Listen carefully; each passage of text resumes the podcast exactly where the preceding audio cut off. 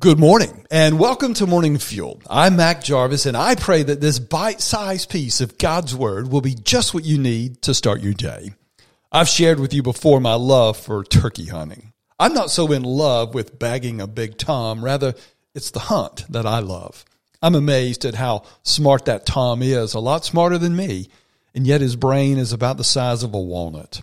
I also love taking another guy with me uh, and helping him get his first bird, helping him have that experience. And by the way, they do make for delicious eating.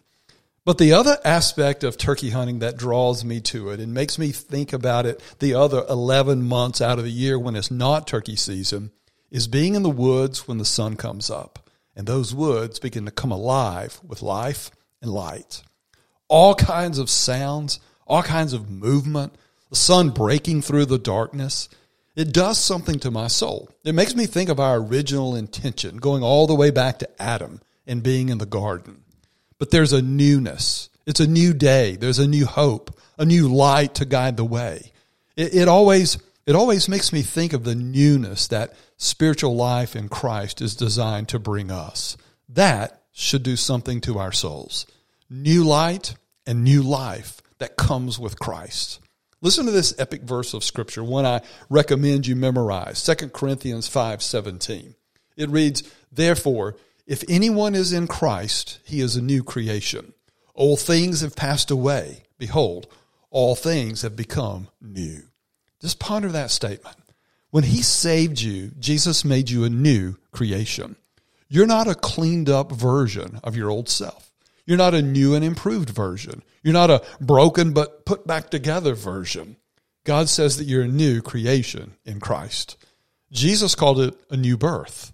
John tells us in the opening chapter of his gospel that this newness was brought about by the will of God and not by anything that we can do. John also said that in him was life, and that life is the light of all mankind. I think our hearts lean back towards being a better version of ourselves.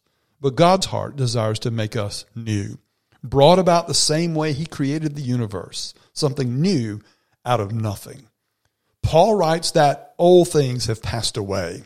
That old was like the night before. It includes hurts, mess ups, the old includes the love of sin, the passion for pride and recognition, reliance on your works, former beliefs and opinions, and what comes natural to us, including bad habits and attitudes.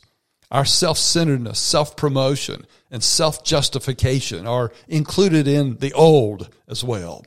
In Christ, that sin nature is crucified, nailed to the cross with Him. We don't have to give the old life we don't have to give into it if we don't want to, God tells us. Now that, as he says, the new has come, now we can connect with God and delight in the things that he delights in. Our purpose is new. Our desires are new. Our feelings, attitudes, outlooks, understandings, they're all new. Our lives can now be filled with new wonders, new hope, new love, and new praise for the one who made us new.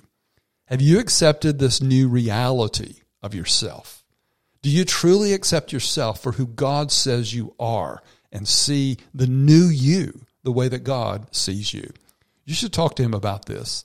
If you will grasp the truth of the new that Jesus makes you, it will do something to your soul. Today's a new day for a new creation. I want to pray that you will accept and, and begin to live in, walk in that truth. Heavenly Father, help your son, your daughter to realize that in Christ they are new, a new creation, not a new version, not an improved one. You need none of their good or bad to make them new. You make it from nothing. May that reality change everything about them and about this day. In Jesus' name I pray. Amen.